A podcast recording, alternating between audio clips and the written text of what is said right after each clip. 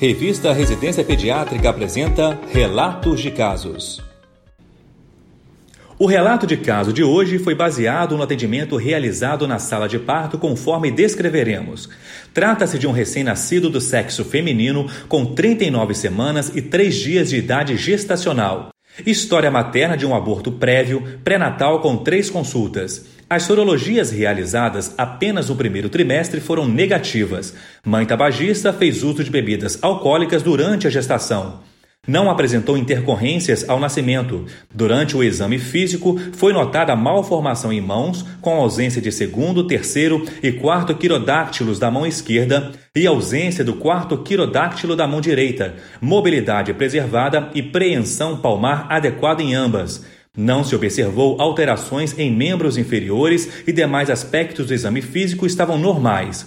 Após a avaliação inicial, foi considerado o diagnóstico de ectrodactilia, confirmado posteriormente pelo cirurgião especialista em mão que passou a acompanhar o caso.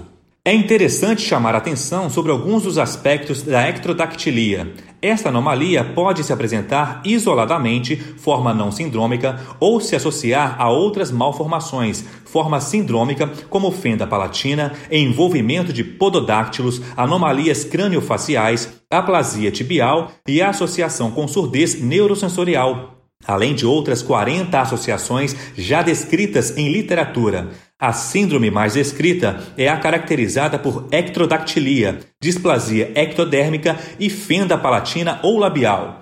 No caso relatado, o paciente obteve o diagnóstico no primeiro exame físico, não sendo observadas outras malformações externas, compondo, em princípio, a forma não sindrômica. Além disso, o paciente apresentou características típicas e atípicas, observadas pela bilateralidade da malformação, pela ausência de outras malformações de membros e sem sindactilia, pela integridade palatolabial e pela ausência de história familiar para ectrodactilia. Devido ao inadequado acompanhamento pré-natal, o diagnóstico nesse período não foi possível. Contudo, a ultrassonografia obstétrica é importante no diagnóstico da malformação, ainda no primeiro trimestre de gestação.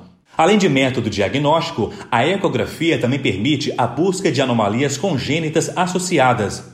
O tratamento da ectrodactilia deve ser individualizado. O uso de próteses poderá estar indicado. Além do bem-estar psicossocial, a cirurgia busca a maior funcionalidade possível do membro, frequentemente com boa adaptação dos pacientes aos defeitos residuais. O manejo conservador é reservado para crianças com casos graves e déficits do desenvolvimento neuropsicomotor importantes. Devido à herança autossômica, o aconselhamento genético deve ser o pilar de prevenção da malformação, associado ao diagnóstico precoce ultrassonográfico pré-natal. Sugerimos a leitura integral do texto, pois as imagens da anomalia descrita neste relato ilustram melhor o caso.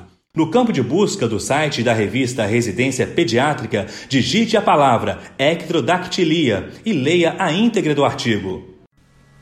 Esse foi o podcast Relatos de Casos da revista Residência Pediátrica. Realização Sociedade Brasileira de Pediatria.